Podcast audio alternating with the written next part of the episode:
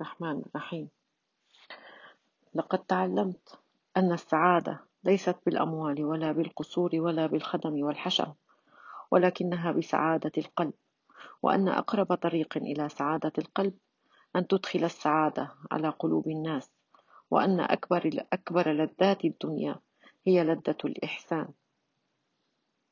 لا أقصد أي مال تلقونه للسائل ترمونه إليه وأيديكم عالية ووجوهكم مقطبة ولسان حالكم يقول انظر هوانك وعزنا وفقرك وغنانا، بل الإحسان أن تعطوا من قلوبكم لا من أيديكم وحدها، فيكون المال في اليد والبسمة على الشفاه والكلمة الطيبة المواسية على اللسان.